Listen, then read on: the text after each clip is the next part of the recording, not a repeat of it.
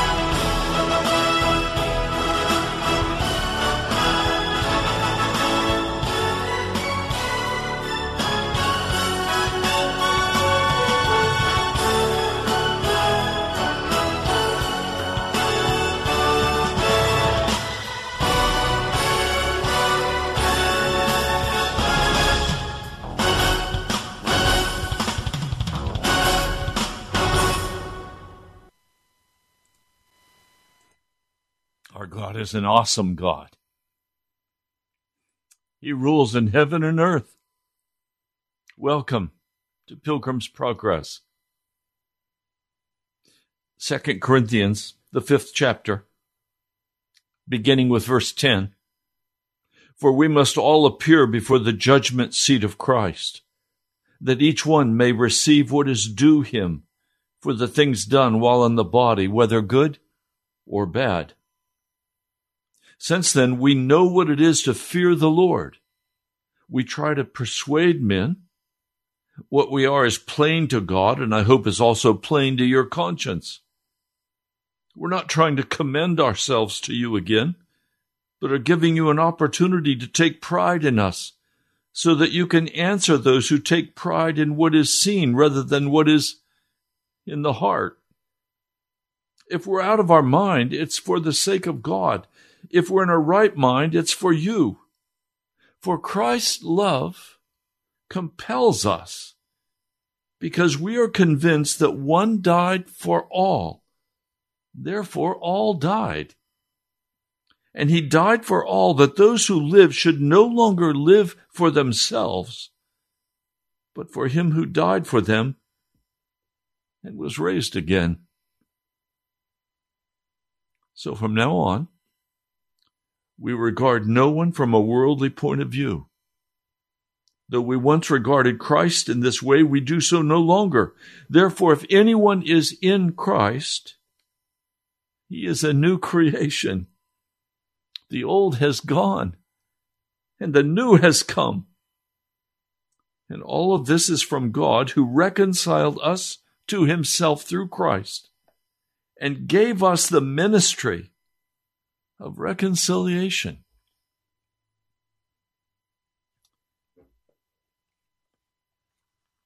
Today we're going to look at a church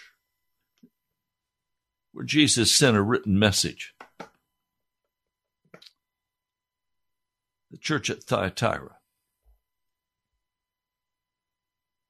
Now, before we begin, let's pray. Lord, I ask that you would come with mighty power, that you would move in our hearts and unveil anything that is displeasing to you. For Lord, the cry of our heart is that we would be pleasing to our Lord and that you would speak through us. For the kingdom of heaven is at hand. I pray in your name, Jesus. Amen. Now, today there are many fights we can participate in and all of them beckon us and say, Please come. Please enter this battle. We need you. We need your money. We need your time. We need your energy. We need you. But what are just a few of those battles? Well, there's the political battle between Democrats and Republicans.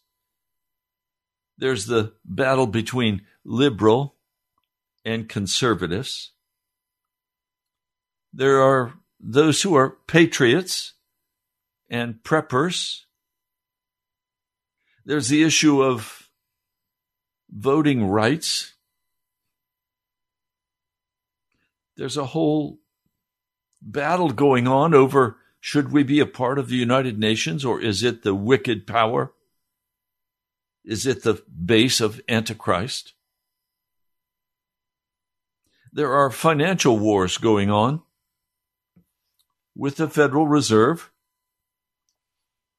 There are issues regarding the economy that are very troubling. Inflation, which is simply the Federal Reserve stealing from people, using worthless paper dollars to buy up your land, your properties. It's very troubling to me that large institutions with a great deal of money are buying up single family homes so they can make money renting them out at exorbitant rates to you and to me. I am paying an exorbitant rent for the townhouse that I live in. The neighbor, a townhouse just like mine, entered into a bidding war last week and the rent was boosted way beyond even what I'm paying. And there's no relief in sight, it just keeps going up. Then there's the the war on poverty, on homelessness. I have great concern and sympathy for people who are homeless, and I personally help homeless people as I'm able to as the Lord gives me the ability to.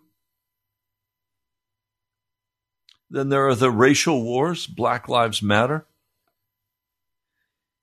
and Antifa, and other factions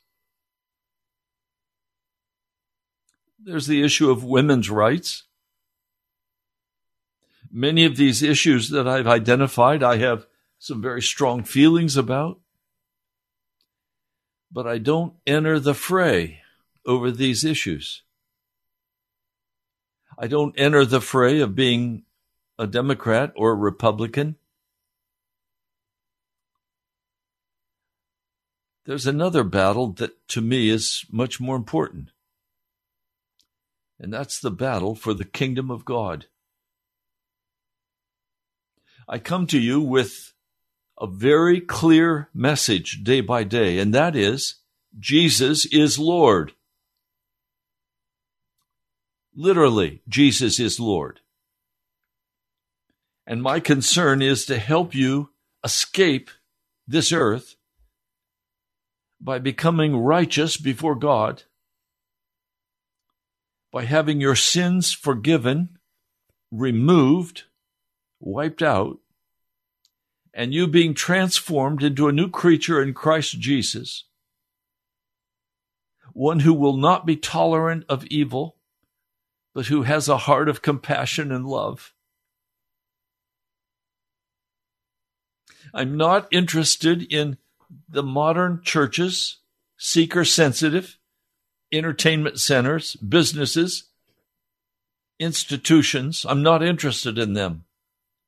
Long ago, I totally left behind denominationalism. Because today, denominationalism has become politicized.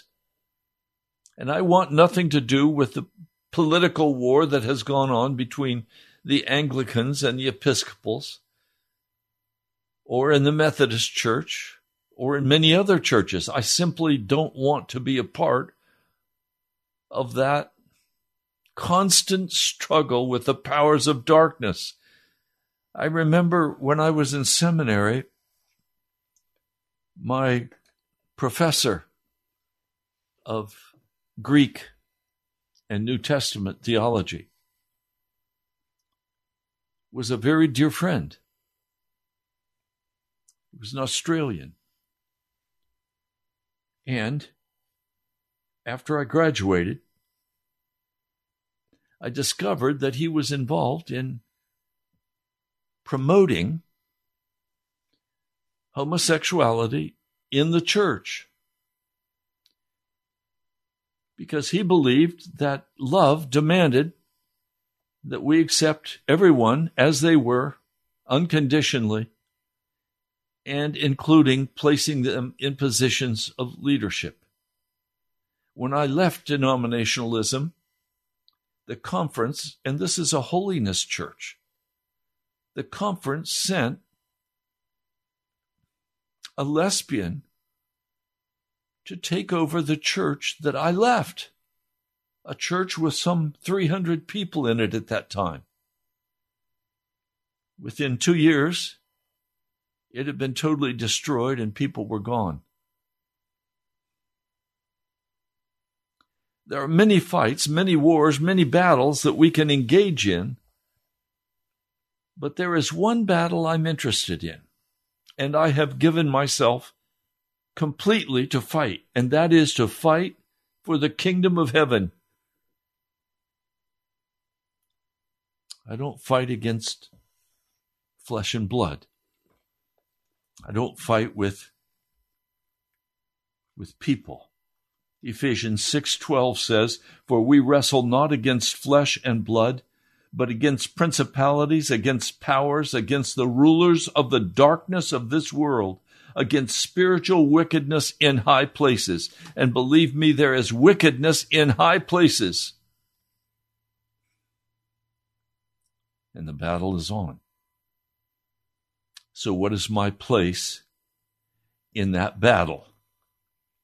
Well, my place in that battle is not to condemn.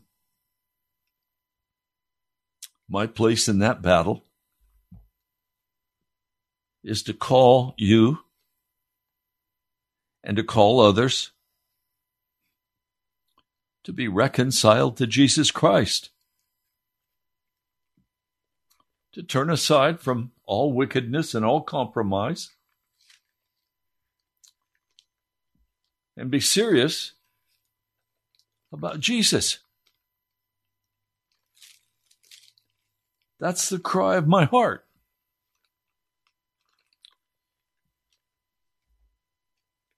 Listen again to 2 Corinthians, the fifth chapter. All of this is from God who reconciled us to himself through Christ and gave us the ministry of reconciliation.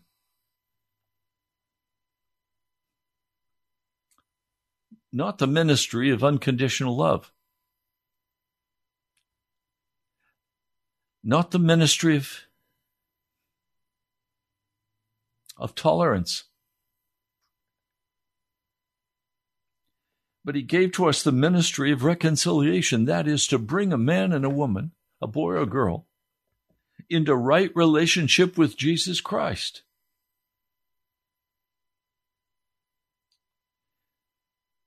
God was reconciling the world to himself in Christ, not counting men's sins against them, and he has committed to us the message of reconciliation.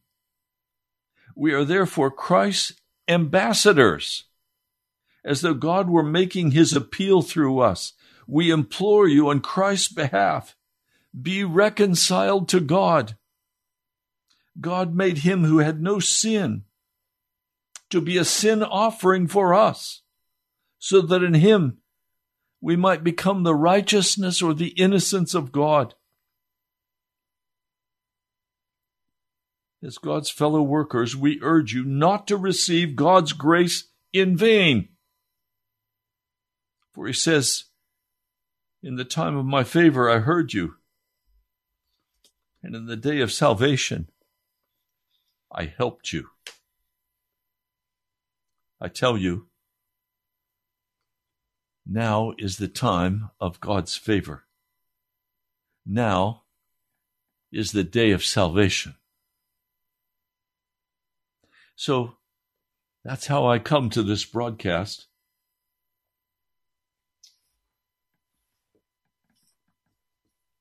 We're going to come back to this passage in the second book of Corinthians, the sixth chapter, but that'll be at the conclusion of today's message. Now, please understand, I am an intolerant person. I do not consider tolerance to be love.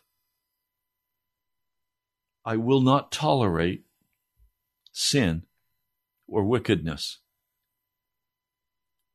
But I'm not going to fight with people. I'm going to fight in the prayer closet. I'm going to cry out to God. And I'm going to speak forthrightly in those places and in those ways that the Lord gives me the opportunity. And I'm going to call men and women to be reconciled to God to make peace with God, not to make peace with the world, the flesh, or the devil.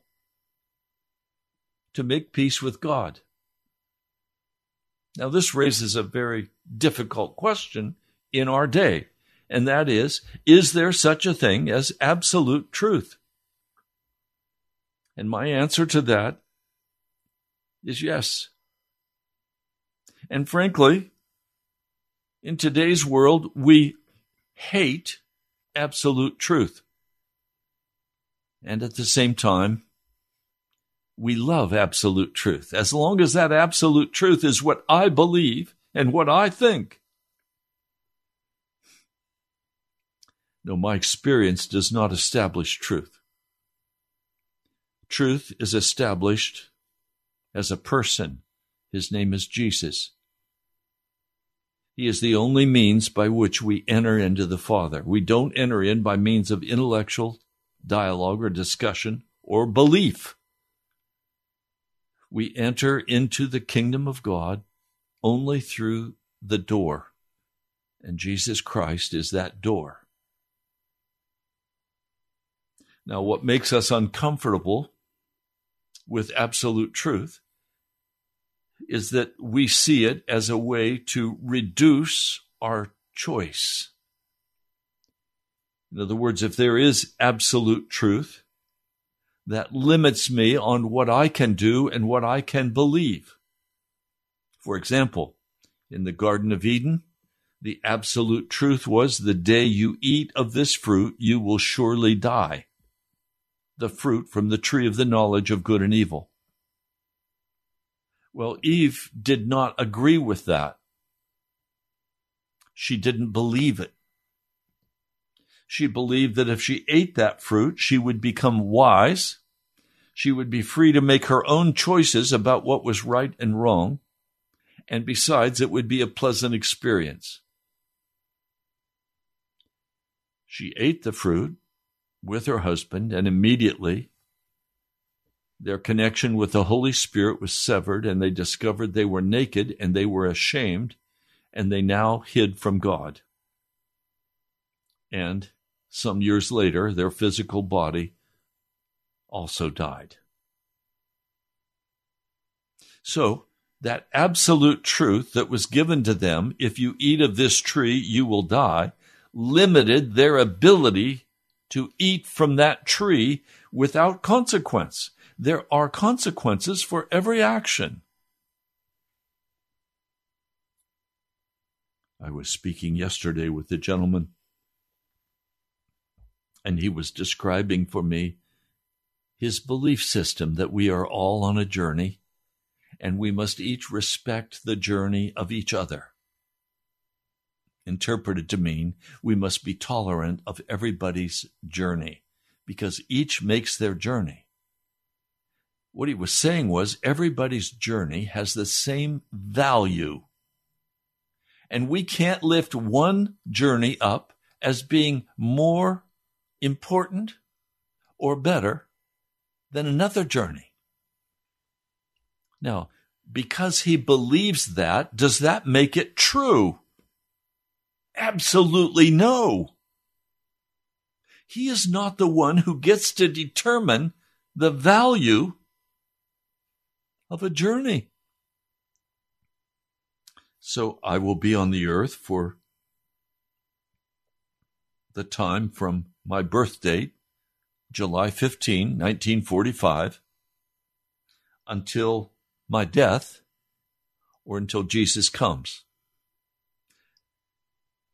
Now that's called the time span of my journey on the earth.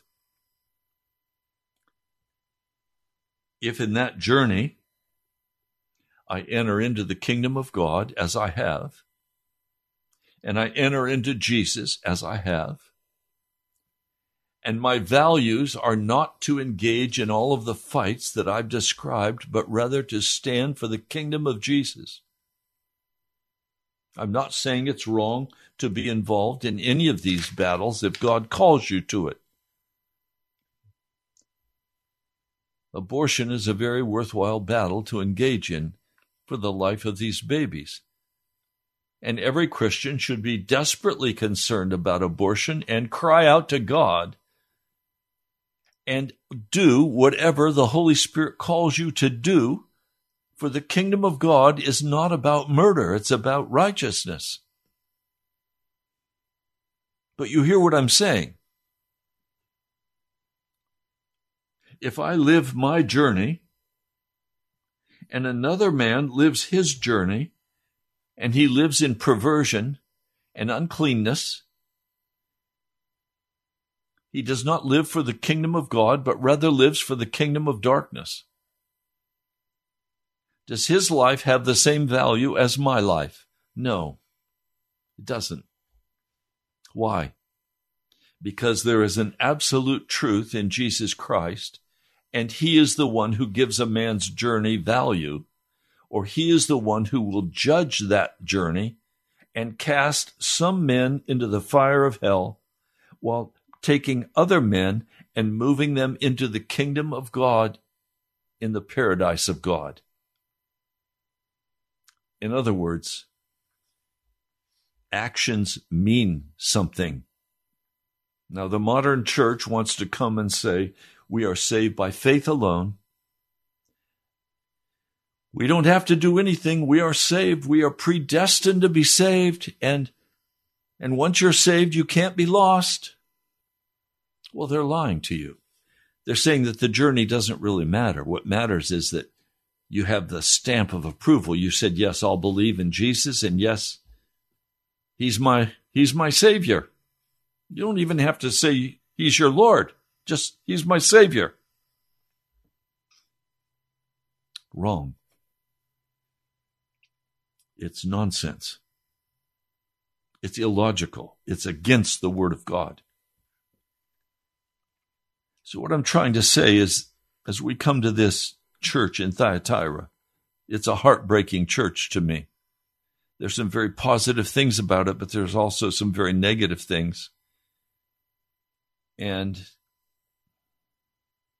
I want to say to you, church history tells us that by the second century, the church at Thyatira had closed. Now, there is a church in Thyatira. It's not Thyatira today, but in that geographic area, there is a Christian church. But it's not the church that was founded in Thyatira originally. That church, by the second century, had totally disappeared.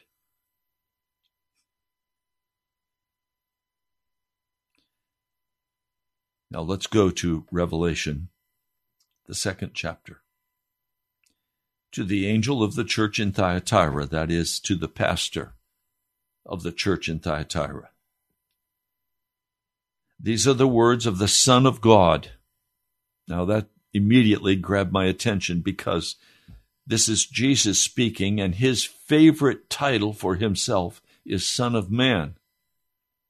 But he is not coming here as the Son of Man. He is coming here as God himself whose eyes are a blazing fire and whose feet are burnished bronze, bronze symbolizing judgment.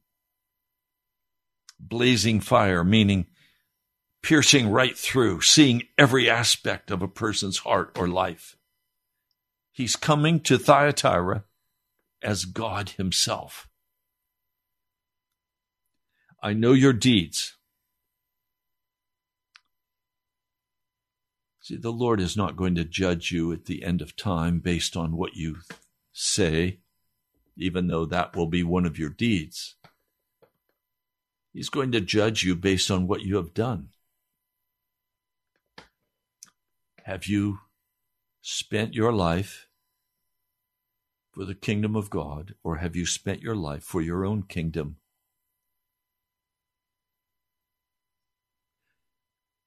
He says, I know your deeds, your love and your faith, your service and your perseverance, that you're now doing more than you did at first. In other words, this is a church that was very actively reaching out to their community. Maybe they were having homeless dinners. Maybe they were visiting the sick. I don't know what their programs were. We're not told in church history. But they were a very active church and they were doing it out of a heart of love. But if you recognize that today in the modern church, the battle that's going on in the Anglican church with the Episcopal church was over what the Episcopal people would call love. That is unconditional love, that everyone is equal, and we can't judge others' behavior, and that homosexuality is righteous before God. It's a matter of love, and you can love anybody you want to love because love is first and foremost. And that it's unloving to not ordain homosexual bishops. And the Anglican people said, no. The African Anglican people said no. We won't support that. Jesus in verse 20 says, Nevertheless, I have this against you. It is of vital concern that the church today ask the question, Does God have anything against us? And the answer is absolutely he does so much so that his Holy Spirit has basically departed from the American church. Now, there are a few places where the Spirit of God is still moving, but they are not the majority. Notice, I have this against you. You tolerate the woman Jezebel. Now, if you go to the book of First Kings, chapter 21, you find the story of the ancient Jezebel, who was the wife of King Ahab, one of the most wicked kings of Israel. And Jezebel was an incredibly wicked woman who, if you had spoken with her, would have said, I'm a woman of love. And these prophets of God are haters. Elijah is a hater. He killed my prophets, the prophets of Baal. He's against prosperity. Well, this woman, whoever she was, I don't know if she was named Jezebel or if this is a, a reference back in character to the ancient Jezebel. But this woman called herself a prophetess. And by her teachings, she misleads my servants into sexual immorality and the eating of food sacrificed to idols. Well, I don't know quite how she was pulling that off, but I do have a suggestion. The church of Thyatira was known as the headquarters for many guilds. Guilds in that day were legal organizations for controlling the crafts. There was a guild for the dyeing of cloth. You remember Lydia one of the first converts to the Apostle Paul in Asia Minor, what is known as Turkey. Uh, she, in Philippi, is referred to in Acts 16:14 as having come from the city of Thyatira. Now there are other guilds there. There's a potter's guild that was there. There's a tanner's guild that was there. There's a weaver's guild. You couldn't get into these various skill sets without serving as a, a trainee in one of these guilds. And then they would license you to function as a tanner or a, a pottery maker or a bricklayer, whatever the skill was there was a guild to accompany that. Now, had she begun recommending to the young men of her church that they join these guilds? You could not be a member of these guilds if you didn't if you didn't bow down and worship with the prostitutes, the temple prostitutes. And you couldn't join the guild if you didn't eat meat, the food, if you didn't feast with them on the food offered to idols. So now the work was directly connected with the guilds. And if you had to operate outside of the guilds, you were either illegal or your income was dramatically cut back. Now, I don't know if Jezebel was telling the men to join these guilds and to, and to just go along because, after all, you've got to support your family. You want to get married. You've got to be able to support a wife and children. I don't know what the issues were. I just know that Jezebel, according to this message from Jesus, was encouraging compromise with darkness. Now, many who go into the military, particularly the Navy, but also the Army, the Air Force, the Marines, it's almost required that you socialize, that you drink alcohol. you get promotions in part by your connections and your friendship with others in the military. Some men have refused that social life, and it has caused them to be drummed out of the service. I started my career as a pastor in the naval chaplaincy. But I would not go along with the alcohol consumption and the partying. And my only concern was to talk about Jesus. And my commanding officer finally said to me, Pastor, you should resign your commission and go take a church because you're not going to be promoted. You don't socialize in the right way with the men and you only want to talk about Jesus. You're here to be a psychological officer, not to be a representative of Jesus. He was a Lutheran pastor. I liked him very much. But I knew he was right. And so, after a period of time, I did resign my commission. Sadly, and I took up a pastorate with the church. This is a huge issue. Are you tolerant of evil?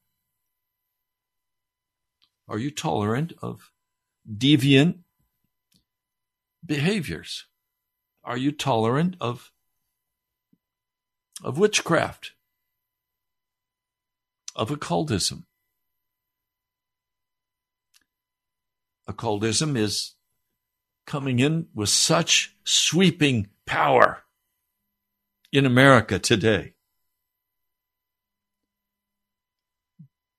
Are you aware of that? Did you have your children read the Harry Potter series? Then you were tolerant, for it is just plain witchcraft and has taught many children who today have become Wiccans or witches. You open the door with your tolerance. Do you put your children in front of the television and use that as your babysitter? And while they're there, what are they seeing? Then you're tolerant. And Jesus comes to this church And by her teaching, she's misleading my servants into sexual immorality and the eating of food sacrificed to idols. I've given her time to repent of her immorality, but she's unwilling. And so in the second century, this church was gone. God's judgment came upon it, and the lampstand was removed from it, and it died the church in America has utterly compromised with wickedness and darkness, and the church in America is dying. Churches are closing. Now, if you look in Ezekiel, the 16th chapter, I want to read a portion of this for you because I want you to see that in Jesus' mind, idolatry, that is, being tolerant of evil and allowing compromise with darkness, is the same as sexual immorality. Often in the scriptures, through the books of Isaiah, Jeremiah, and Ezekiel, and the minor prophets, they refer to compromise and tolerance as spiritual adultery. The church in America is in full blown spiritual adultery. And I've had some questions lately. Should I belong to a church that's seeker sensitive? And my answer is pray. And I believe Jesus will say to you the same thing he said to me and to many others run. But separation is very painful. We are a people who don't like separation. We like things to stay in a normal pattern.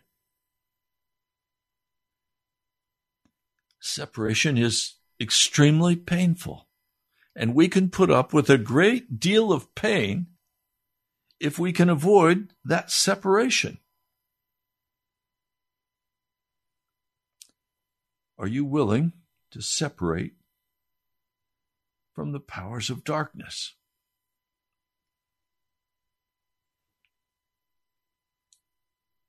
Let me read this for you. I'll never forget the first time someone read this to me. I was astonished. Ezekiel 16, the word of the Lord came to me Son of man, confront Jerusalem with their detestable practices and say, This is what the sovereign Lord says to Jerusalem.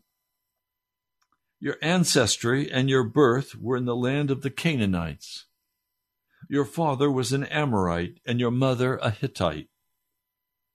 On the day you were born, your cord was not cut, nor were you washed with water to make you clean, nor were you rubbed with salt or wrapped in cloths. No one looked upon you with pity or had compassion enough to do any of these things for you. Rather, you were thrown out into the open field, for on the day you were born, you were despised. Then I passed by and saw you kicking about in your blood. And as you lay there in your blood, I said to you, Live. Obviously, this is an allegory. I made you grow like a plant of the field. You grew up and developed and became the most beautiful of jewels. Your breasts were formed and your hair grew and you were you were naked and bare. Later I passed by and when I looked at you I saw that you were old enough for love. I spread the corner of my garment over you and covered your nakedness. I gave you my solemn oath and entered into a covenant with you. That is, he married, declares the sovereign Lord, and you became mine. I bathed you with water and washed the blood from you and put ointments on you. I clothed you with embroidered dresses and put leather sandals on you. I dressed you in fine linen, covered you with costly garments. I adorned you with jewelry. I put bracelets on your arms and a necklace around your neck. I put a ring in your nose and earrings on your ears and a beautiful crown on your head. So you were adorned with gold and silver. Your clothes were of fine linen, costly fabric, embroidered cloth. Your food was fine flour, honey, and olive oil. You were very beautiful and rose to be a queen. And your fame spread among the nations on account of your beauty, because the splendor I had given you made your beauty perfect, declares the sovereign Lord but you trusted in your beauty and used your, your fame to become a prostitute.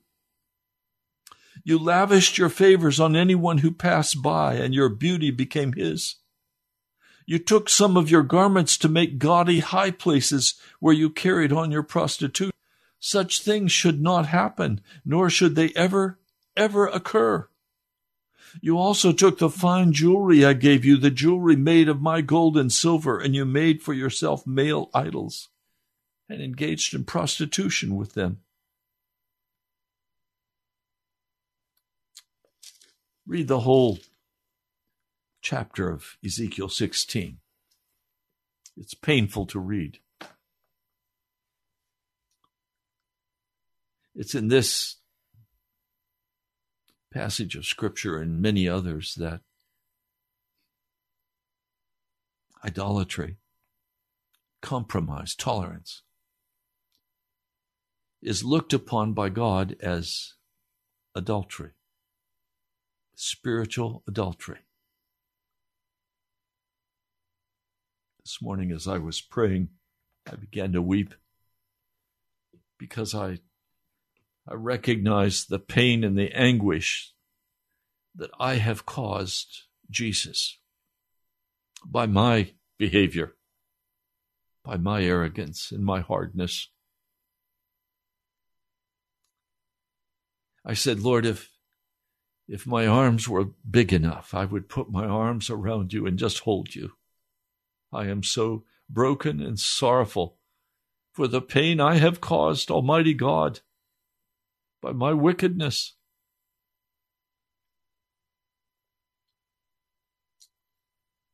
The pain and anguish that the church has caused Almighty God. He died for us. But we seem to think that we can watch whatever we want to watch. We can go wherever we want to go. We can call ourselves Christians. But live in compromise and tolerance with wickedness, thinking it doesn't really matter that much to God. You read the 16th chapter of Ezekiel and You'll find out how much it matters to God. Listen, I've given her time to repent of her immorality, of her compromise with the world. So I will cast her on a bed of suffering, and I will make those who commit adultery with her suffer intensely unless they repent of her ways. I will strike her children dead. Then all the churches will know that I am he who searches hearts and minds, and I will repay each of you according to your deeds, not reward each of you according to standing. I'm saved by faith in Jesus and he's covered over my sin. No, the sin has to be repented of and it has to be removed by the blood of Jesus. It's Jesus who searches the hearts and the minds. I hear people say, when Jesus looks at me, he doesn't see me, he sees himself. But the risen Lord says that's not correct. It says he searches the hearts and the minds, and that he will repay every person for their behavior, for what they do, for the compromise they participate in. That's why I come. And I say, please, my brother, my sister, we were not called to humanism. We were not called to humanitarian humanism. The church is not an NGO. We are the body of Jesus Christ. And we are called to be intolerant of evil we are called to identify it and to call people out of it.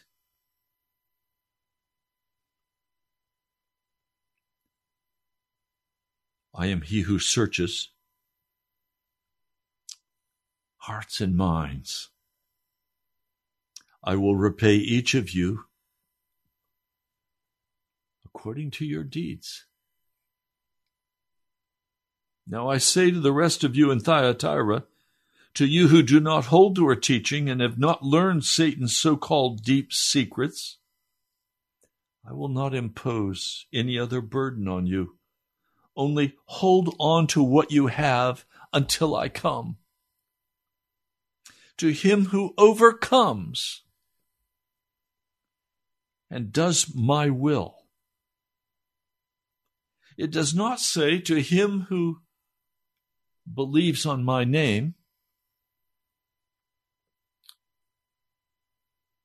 and claims that I don't see him. It's to the overcomer, to the person who enters into the kingdom of Jesus Christ, who does the will of Jesus to the very end He says, I will give authority over the nations, and he will rule them with an iron scepter. He will dash them to pieces like pottery. That's where we're headed to be rulers over kingdoms during the thousand years when the nations are still on the earth. He said, Just as I've received authority from my Father, I will also give him the morning star. Well, who is the morning star? Is it the devil?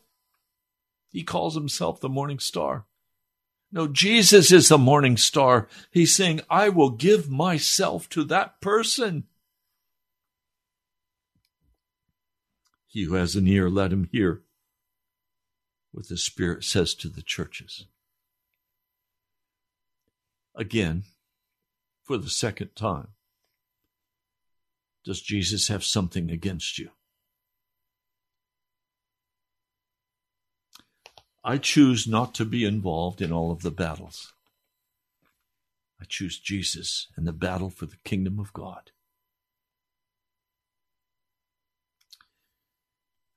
Well, we're out of time for today. I want to just come back very quickly and give you a report financially. Uh, yesterday we were $2,000 short for this month. Today we are $1,514.80 short. I like to give you the exact amount so you'll know how to gauge your giving. I thank those of you who give. David, thank you. Thank each one of you who has so kindly given for the work of the gospel. So right now we're $1,514.80 short of having the money for the radio broadcast. None of that money will come to me personally. I don't take salary from the National Prayer Chapel. It's for the work of the gospel. If the Lord is calling you and you care about this broadcast, would you contribute? You can write to me at the National Prayer Chapel, Post Office Box 2346, Woodbridge, Virginia 22195, or go to our webpage, nationalprayerchapel.com. You can give online. I'm just standing by faith that again this month, the Lord will cover the cost for this radio broadcast. I pray today's been helpful to you. I pray that today is turning your heart toward Jesus. God bless you, my brother, my sister. I'll talk to you soon. Before the presence of his glory with joy, with great joy. Now unto him who is able to keep you from falling and to present you blameless before the presence of his glory.